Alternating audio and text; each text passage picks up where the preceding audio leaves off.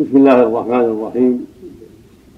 الحمد لله رب العالمين والعاقبة للمتقين والصلاة والسلام على عبده ورسوله وخليله وأمينه على وحيه وصفوته من خلقه نبينا وإمامنا وسيدنا محمد بن عبد الله وعلى آله وأصحابه ومن سلك سبيله واهتدى بهداه إلى يوم الدين. أما بعد فإني أشكر الله عز وجل على ما من به من هذا اللقاء بإخوة في الله. للنصيحة والتواصي بالحق والتعاون على البر والتقوى. ثم أشكر للإبن صالح بن علي السباني دعوته لي وحرصه على هذا اللقاء فجزاه الله خيرا. ولا ريب أن اللقاء بالإخوان للنصيحة والتواصي بالحق من أعظم القربات ومن أفضل الأعمال الصالحات. ولكن مشاغل ولكن المشاغل قد المشاغل قد تعوق عن مثل هذا الاجتماع في بعض الأحيان. وإلا فلا شك أن اللقاء بالإخوة والتواصي بالحق والمذاكرة في الخير والتناصر كله لا يأتي إلا بخير وكله مما شرعه الله سبحانه وتعالى. فأسأل الله يا لقاءنا هذا لقاء مباركا وأن يصلح قلوبنا وأعمالنا وأن يثبتنا جميعا على دينه وأن يمنحنا الثقة في ذلك حتى نستقيم على أمره ونبتعد عما نهى عنه سبحانه وتعالى. أما موضوع المحاضرة فهو كما سمعتم الأمانة وعظم شأنها.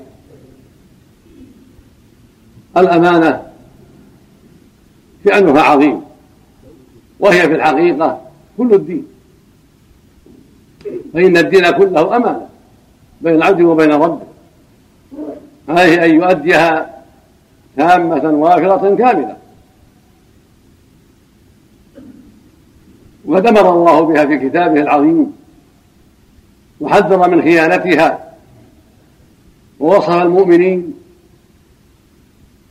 برعايتها. وبين عظم عظم شأنها عظم شأنها في الآيات التي سمعتم من آخر سورة الأحزاب.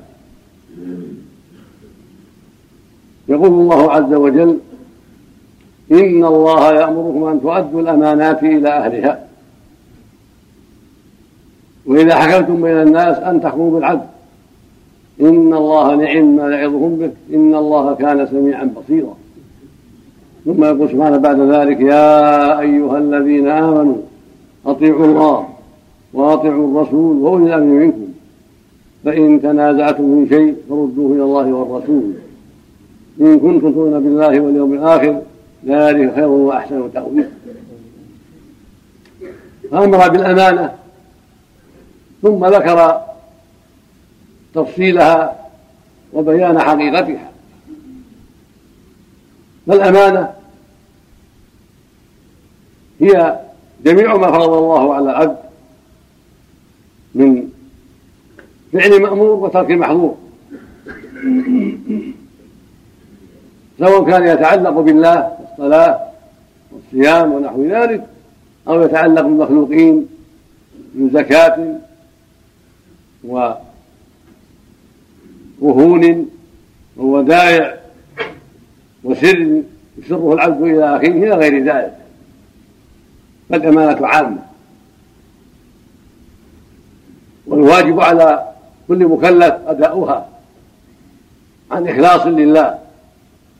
وعن رغبة فيما عنده وعن حذر من عقابه حتى يفوز بما وعد الله به من أدى الأمانة من الأجر العظيم.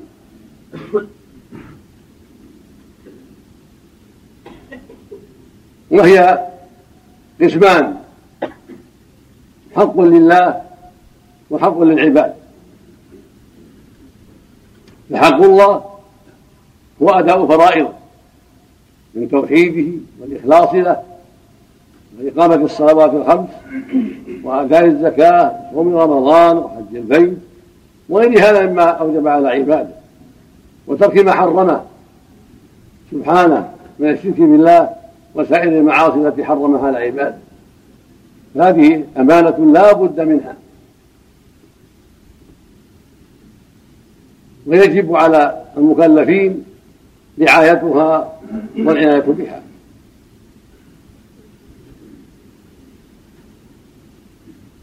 وقوله سبحانه بعد ذلك وإذا حكمتم بين الناس أن تحكموا بالعدل هذا نوع من الأمانة التفصيل من الأمانة الحكم بالعدل بين الناس وإنصافهم وترك ظلمهم هذا من الأمانة وقوله بعد ذلك يا أيها الذين آمنوا أطيعوا الله وأطيعوا الرسول وإن لم منكم فإن تنازعتم في شيء فردوه إلى الله والرسول. إن كنتم تؤمنون بالله واليوم الآخر ذلك خير وأحسن تأويلا. هذا من الأمان. هذا من تفصيلها. فإنها طاعة الله ورسوله. وطاعة أولي الأمر بالمعروف. ورد ما يتنازع فيه الناس إلى كتاب الله. وسنة رسوله عليه الصلاة والسلام. هذا هو حقيقة الأمان. طاعة الله ورسوله في فعل الأوامر وترك النواهي المتعلقة بالله ومتعلقة بالعباد. وطاعة ولاة الأمور بالمعروف حتى تستقيم الأحوال وينتظم المجتمع ويتم الأمن. وتؤدى الحقوق ويأمن المسلم على نفسه. لأنه متى عرف أن الأمانة مؤداة وأن الحكم سوف يكون بالعدل وأن الجميع في طاعة الله ورسوله وفي طاعة أولي الأمر في المعروف. استقام أمره واطمأن قلبه وأمن على نفسه ودينه وماله وأهله وغير ذلك. وبهذا يصلح المجتمع. وتأمن السبل ويردع الظالم وينصر المظلوم وتقام الحدود وتؤدى الحقوق لأداء الأمان. لأن الأمانة قد أديت من المسؤولين ومن الرعية. طاعة لربهم وامتثالا لأمره. وحذرا من أسباب غضبه فمن أداء الأمانة توحيد الله والإخلاص له وتخصيصه بالعبادة دون كل ما سواه. لأن العباد جميعا من الجن والإنس لهذا خلقوا.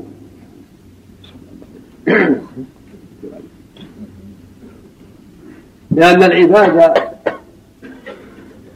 جميعا جنهم وإنسهم ذكورهم وإناثهم كله خلقوا ليعبدوا الله. وهذه أعظم أمانة. يقول سبحانه وما خلقت الجن والإنس إلا ليعبدون. فالله خلقه ليعبدوه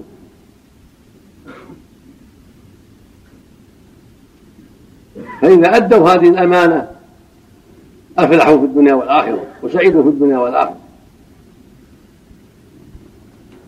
وقد بعث الرسل عليهم الصلاة والسلام ليأمروا الناس بهذه الأمانة ويذكروهم بها ويفصلوها لهم حتى يكونوا في أدائها على بينة وعلى بصيرة. كما قال عز وجل ولقد بعثنا في كل أمة رسولا أن اعبدوا الله واجتنبوا الطاغوت. وأنزل الكتب لذلك. التوراة والإنجيل والزبور والقرآن وغيرها كلها أنزلت لأداء الأمانة التي أعظمها وأهمها توحيد الله والإخلاص له. كتاب أحكمت آياته ثم وصلت لدن الحكيم الخبير ألا تعبدوا إلا الله. هذا بلاغ للناس ولينذروا وليعلموا أن ما هو إله واحد وليذكر أولو الألباب.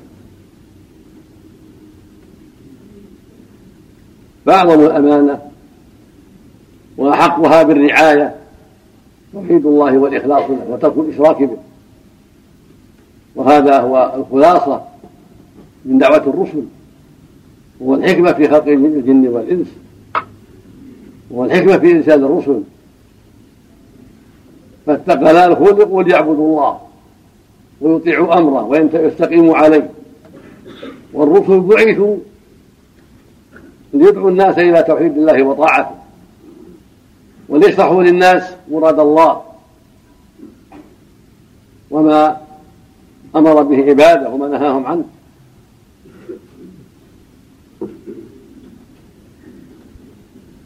فالامانه توحيد الله والإخلاص له وامتثال أوامره وترك نواهيه والوقوف عند حدوده.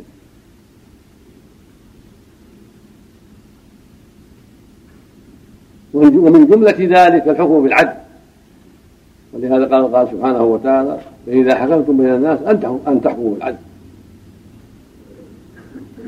فلا يكون القاضي أمينا ولا مؤديا للأمانة إلا إذا حكم بالعدل. والعدل هو ما شرعه الله لعباده. وأمرهم به. هو العدل. في الدماء والأموال والفروض وسائر الحقوق. لا بد من العدل. وهو الحكم بما شرع الله في ذلك.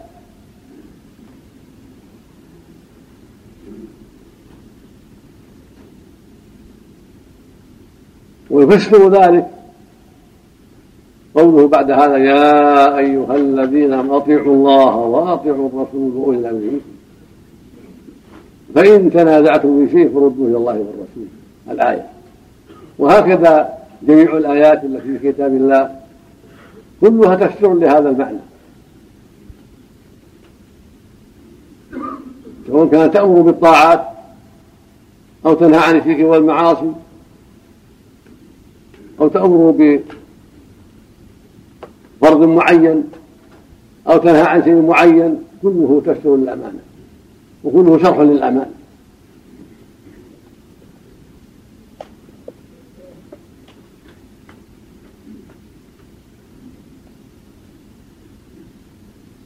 ومن الأمانة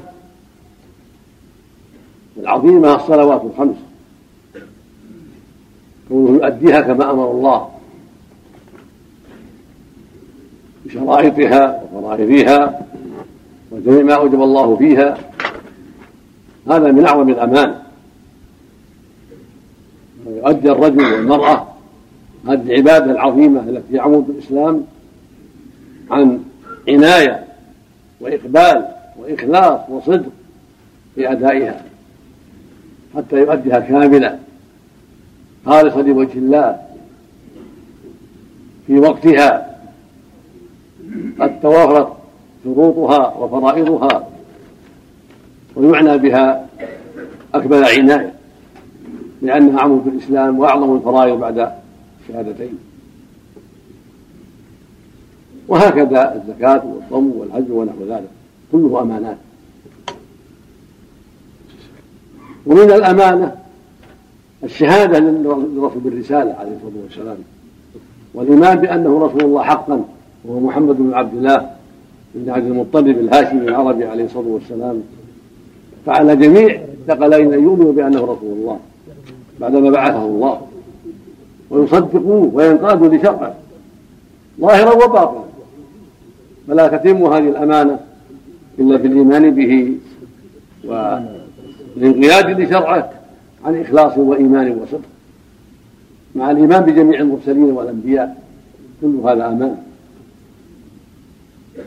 فيؤمن بالله وبرسله جميعا وبملائكته وكتبه واليوم الآخر والقدر خيره وشره كله من الأمانة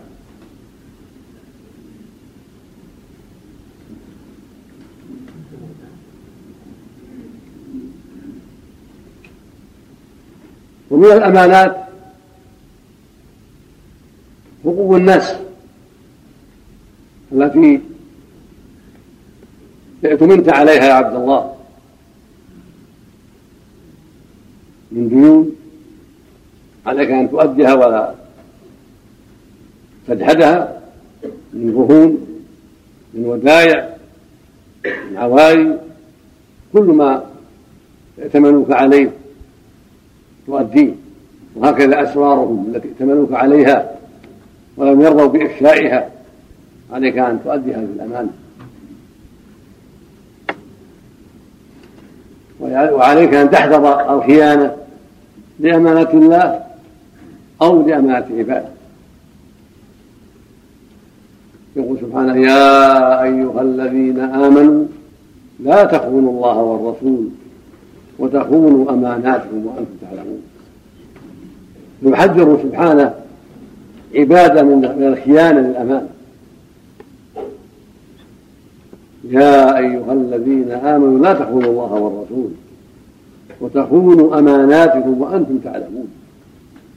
واعلموا أنما أموالكم وأولادكم فتنة وأن الله عنده أجر عظيم. فليحذر المكلف ليحذر المؤمن؟ المؤمنة؟ أن يخون الأمانة بأسباب ولده أو بأسباب الحرص على ثروته وعدم نقصها؟ فالرزق عند الله. وأمر الله مقدم على الولد وغيره. قد يسرق الإنسان وقد يخون الأمانة من نقص المكيال والميزان من ترك ما فرض الله. إلى غير ذلك قد يخون الأمانة بهذا المعنى من أجل ولده أو من أجل ماله. المال فتنة والولد فتنة. يجب أداء الأمانة وعدم الخيانة. وإن لم يرضى ولدك وإن نقص مالك. وإن لم يرضى أبوك أو أمك أو زوجتك أو غير ذلك. فأداء الأمانة مقدم لأنها حق الله. ولأنك مؤتمن عليها. ولأن حقوق الناس التي عندك أنت مؤتمن عليها أيضا. فوجب عليك أن تؤدي حق الله بدون خيانة وتعبده وتعبده وحده. وتطيع أوامره وتنتهي عن نواهيه من جميع الوجوه بصدق وإخلاص. وأن لا تخون هذه الأمانة.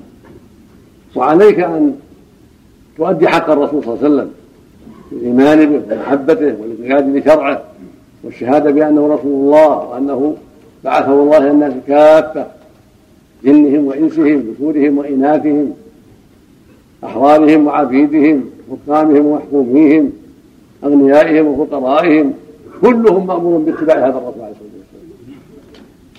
كما قال عز وجل قل يا أيها الناس إني رسول الله إليكم جميعا. قال سبحانه في هذا المعنى. فالذين آمنوا به وعزروه ونصروه واتبعوا النور الذي أنزل معه أولئك هم المفلحون. هؤلاء هم أهل الفلاح. المتبعون لهذا النبي العظيم عليه الصلاة والسلام. وقال سبحانه وما أرسلناك إلا كافة للناس بشيرا ونذيرا بشير لهم ونذير. بشير لهم بالجنة والسعادة في الدنيا والآخرة. إذا صدقوا في اتباعه والحكم بشريعته والاستقامة على دينه. ونذير لهم بالنار وغضب الله إذا حادوا عن سبيله واتبعوا أهواءهم. قال عز وجل وما أرسلناك يعني محمد صلى الله عليه وسلم وما أرسلناك إلا رحمة للعالمين. العالمين عام جنهم وإنسهم ذكورهم وإناثهم حتى البهائم كلها عالم. فالله أرسل رحمة للعالمين بطاعته واتباع رسوله تحصل الخيرات ويحصل البرع وتحصل البركة في الأرض والغيث والنبات وكل خير. ينتفع به العقلاء والبهائم والمسلم والكافر. وبمخالفة أمره والعناد لشريعته يحصل ما لا يحصى من الشرور والفساد في الأرض ونزع البركات وغير هذا مما يقدره الله على عباده بأسباب شركهم ومعاصيهم.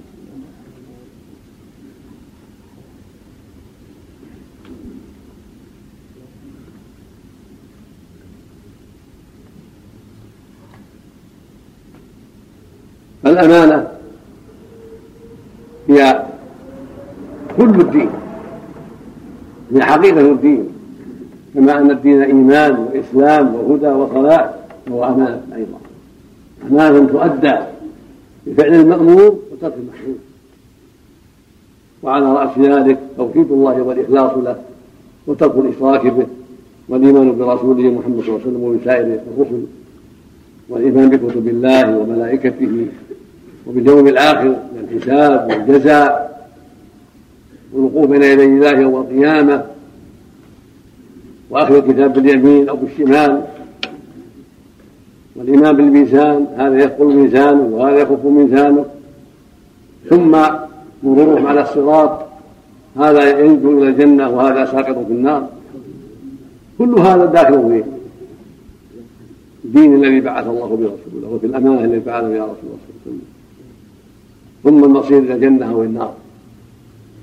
الجنة لمن اتقى الله وأدى الأمانة والنار لمن حاد عن سبيل الله وخان الأمانة.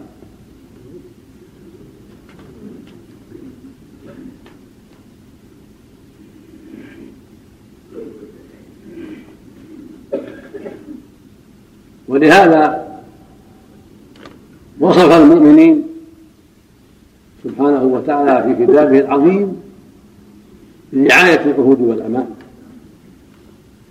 فقال عز وجل قد أفلح المؤمنون الذين هم في صلاتهم خاشعون والذين عن اللغو معرضون والذين هم للزكاة فاعلون والذين هم لفروجهم حافظون. إلا على أزواجهم أو ما ملكت أيمانهم فإنهم غير ملومين.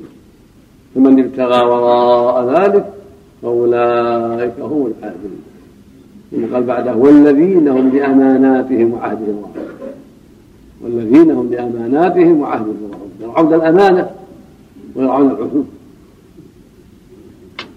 فلا ينقضون العهد ويغدرون ولا يخونون الأمانة. بل تؤدى الأمانة ويتمم العهد. هكذا أهل الإيمان. لا يغدرون ولا يخونون بل يرعون الأمانة ويرعون العهود كما أمر الله. ومن الأمانات ما أتمن العبد عليه. من غسل الجنابة والوضوء وسائر ما يؤتمن على العبد من جهة نيته. فلو صلى وهو على غير طهارة من يعلمه إلا الله سبحانه وتعالى. ولو لم يغتسل من الجنابة وصلى مع الناس من يعلمه. هذه أمانة صلاته وغسله وضوءه كله أمانة. وهكذا صومه. لو أكل أو شرب في محل خالي من يعلم إلا الله سبحانه وتعالى. لو جحد الزكاة وبخل بها قد لا يطلع عليه أحد من الله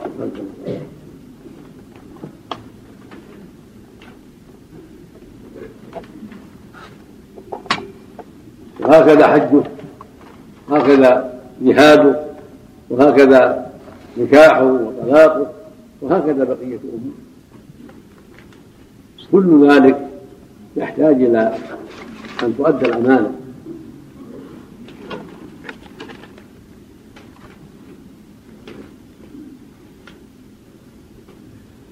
ولعظم شأنها يقول فيها سبحانه إنا عرضنا الأمانة على السماوات والأرض والجبال فأبين أن يحملنها. يعني هذا الدين العظيم. فأبين أن يحملنها وأشفق منها وحملها. الإنسان السماوات أشفقت من ذلك. وهكذا الأرض. هكذا الجبال. على عظمها وقوتها. أشفق من ذلك. والله جعل فيها من الإحساس وجعل فيها من الشعور ما جعل سبحانه وتعالى. وعلى كل شيء قدير جل وعلا. وإن كانت جمادات لكنه جعل فيها من الإحساس ما جعلها تشفق من ذلك. كما قال عن الجبال وإن منها لما يهبط من خشية الله. لو أنزلنا هذا القرآن على جبل ورأيته خاشعا مصدعا خشية الله والله يجعل فيها ما يجعل من الإحساس. وهكذا الحيوانات هكذا الأشجار هكذا الكواكب إلى غير ذلك. كلها مخلوقات له سبحانه.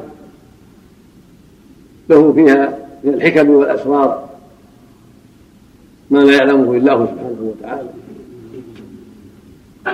وهي مسبحة خاضعة لأمره.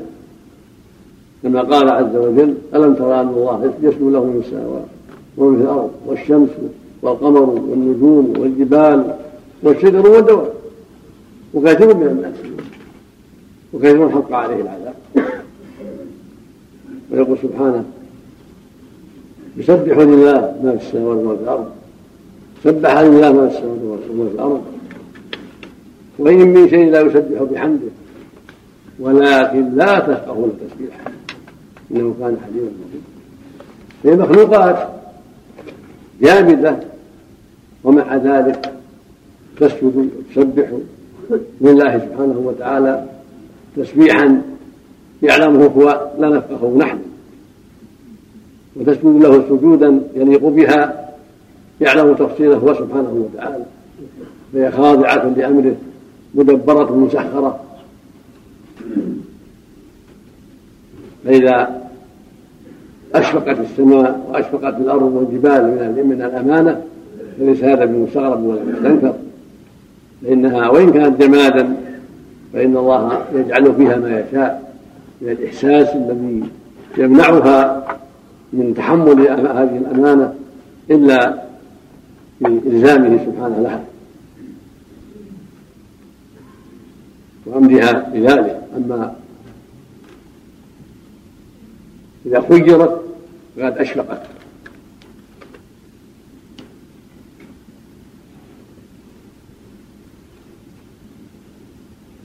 لهذا قال إن عرضنا. وقال أمرنا إن عرضنا الأمان.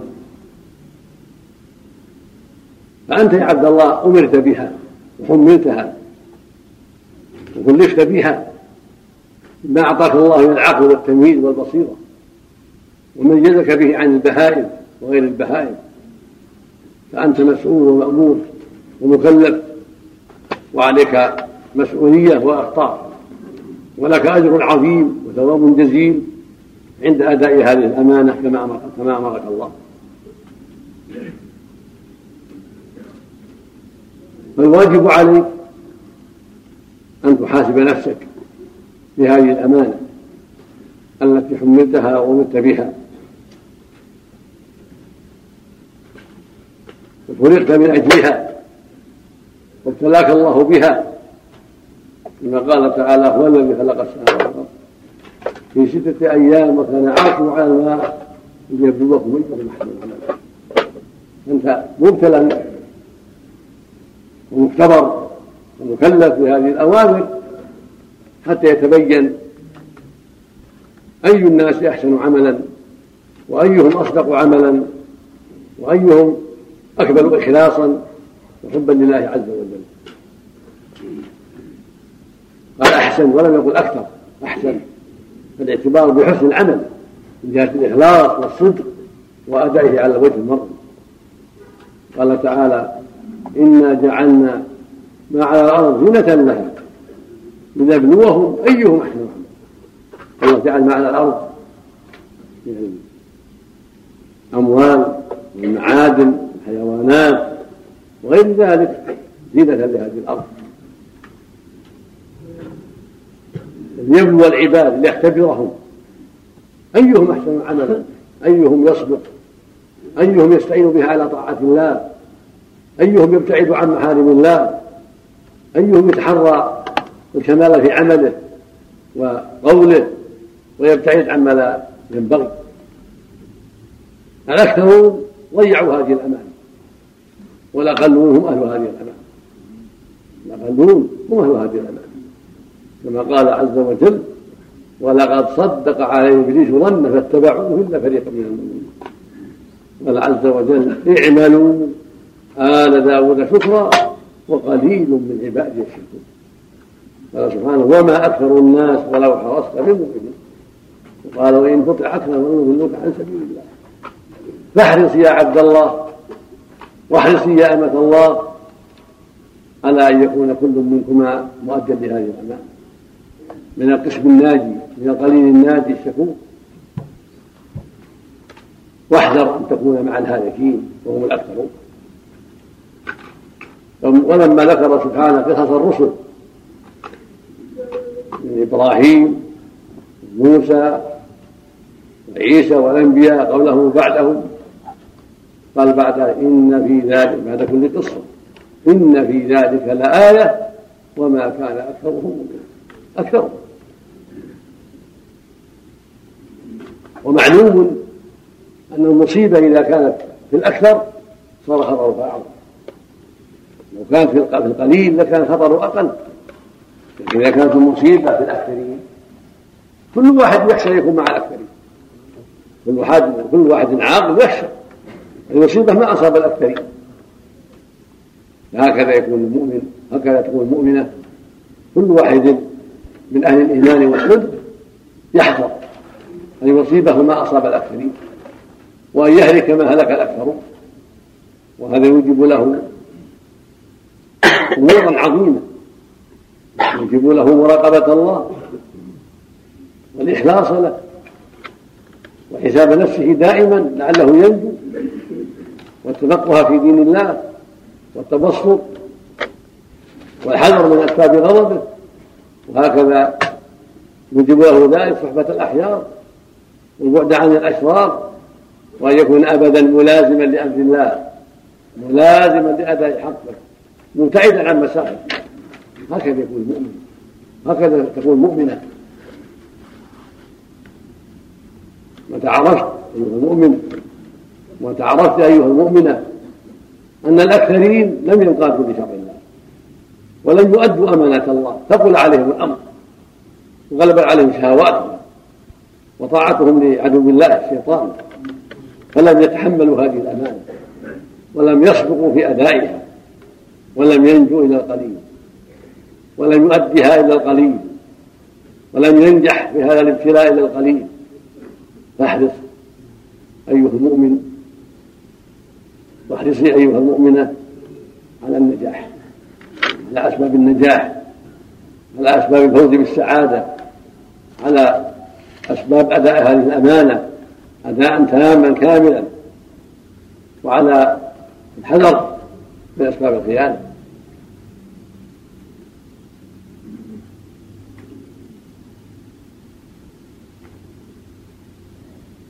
ولا ريب أن هذا يوجب على المكلف على ذي البصيرة أن يكون أبدا في حذر وفي رعاية للأمانة وفي نصح لله ولعباده وفي محاسبة لنفسه هل أدت هذا الواجب؟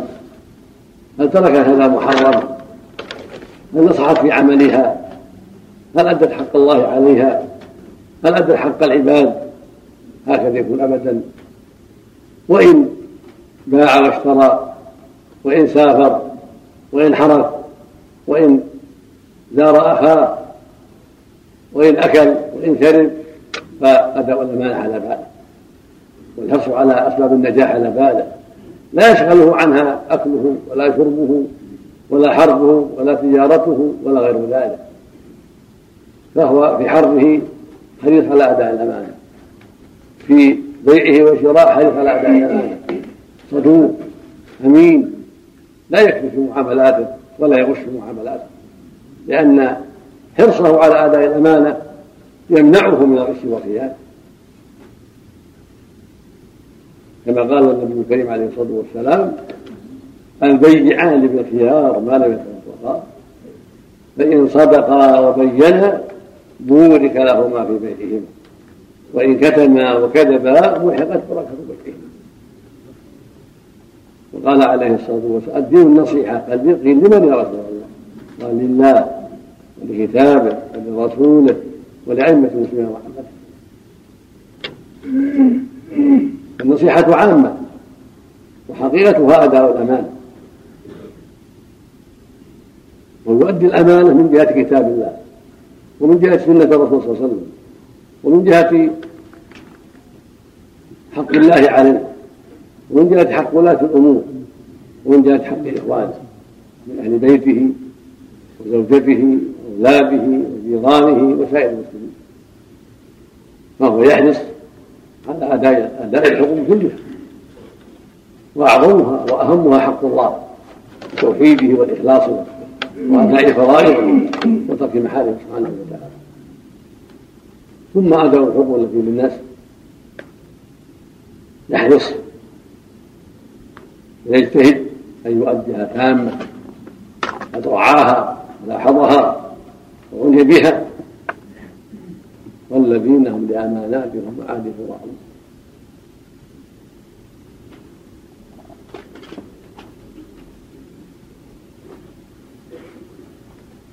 وهكذا حقوق الناس لا يغفل عنها بل يؤديها لهم في غاية من العناية ومن كان دينا عليه يؤديه له أو رهن عنده يؤديه ويحرص على سلامته أو وديعة أو عافية أو سرا استكتبه إياه أو غير ذلك.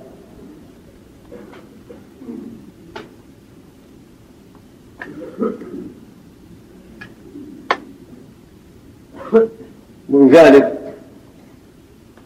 يفوز بالعاقبة الحميدة. ويأمن أخطار الخيانة وعواقبها السيئة.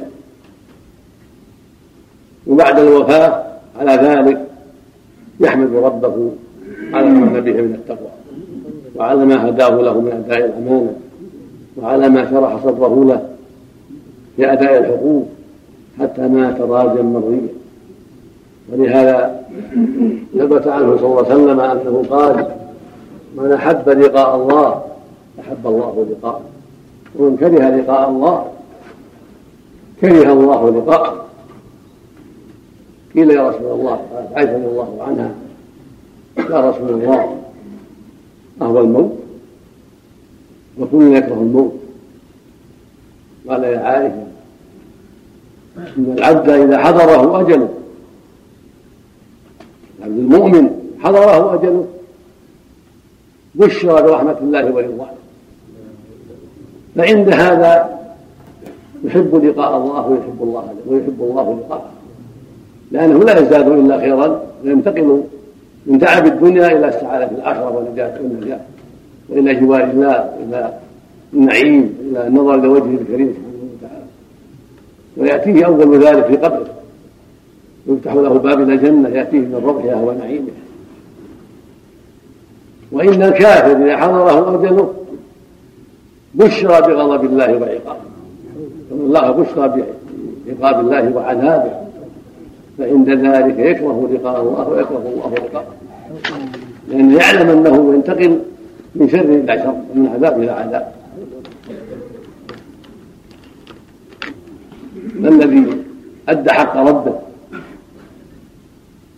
واستقام عليه بأدائه الأمانات التي فرضها الله عليه واتقائه المحارم ومسارعته بالخيرات وكف جوارحه عما يغضب الله عليه هذا يكون مع السعداء وتكون له العاقبة الحميدة. وممن يحب لقاء الله عند الموت ويحب الله لقاءه. بخلاف الذي فرط وأضاع ولم يستقم على أداء الأمانة بل ورط في الخيانة وآثر العاجلة وتابع الهوى فإنه يحمد فإنه يندم غاية الندامة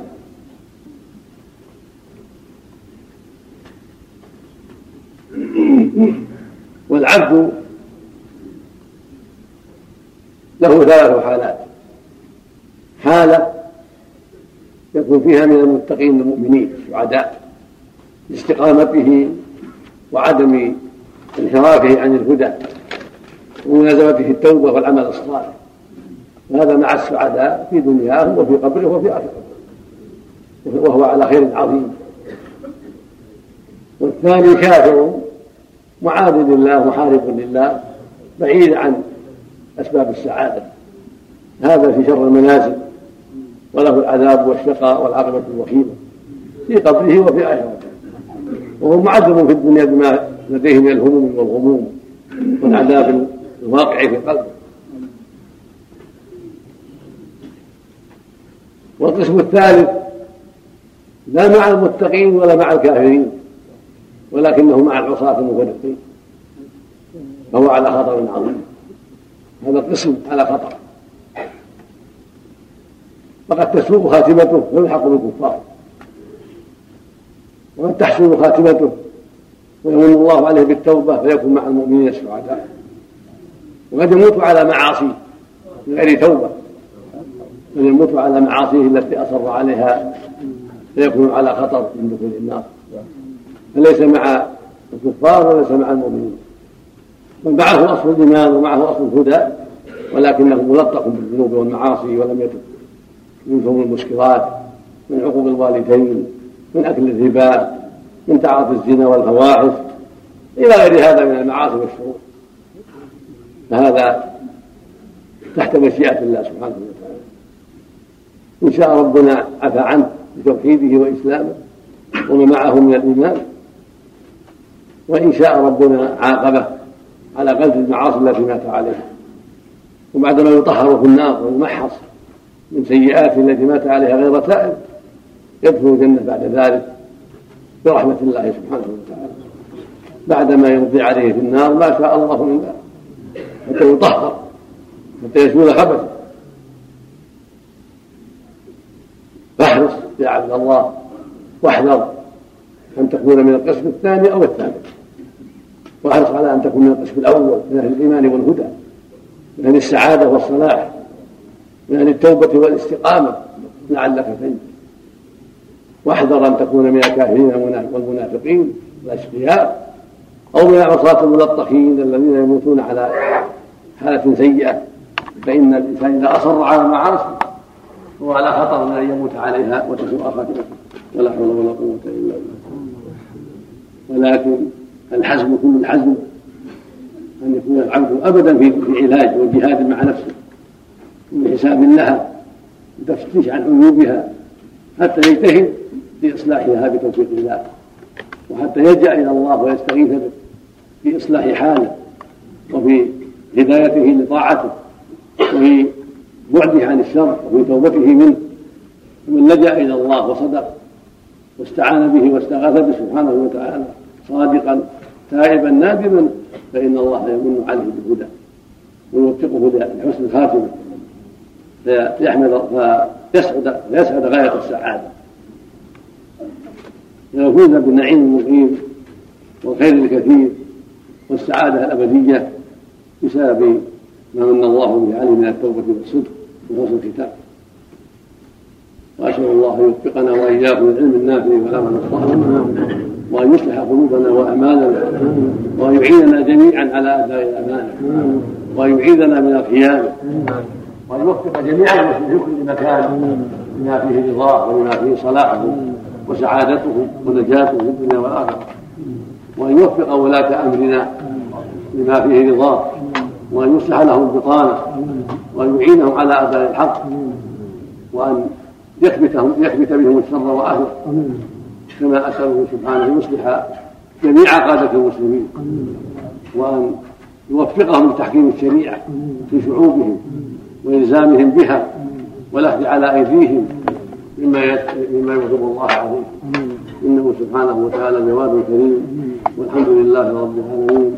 وصلى الله وسلم وبارك على عبده ورسوله سيدنا محمد وعلى آله وأصحابه والتابعين لهم بإحسان إلى يوم الدين.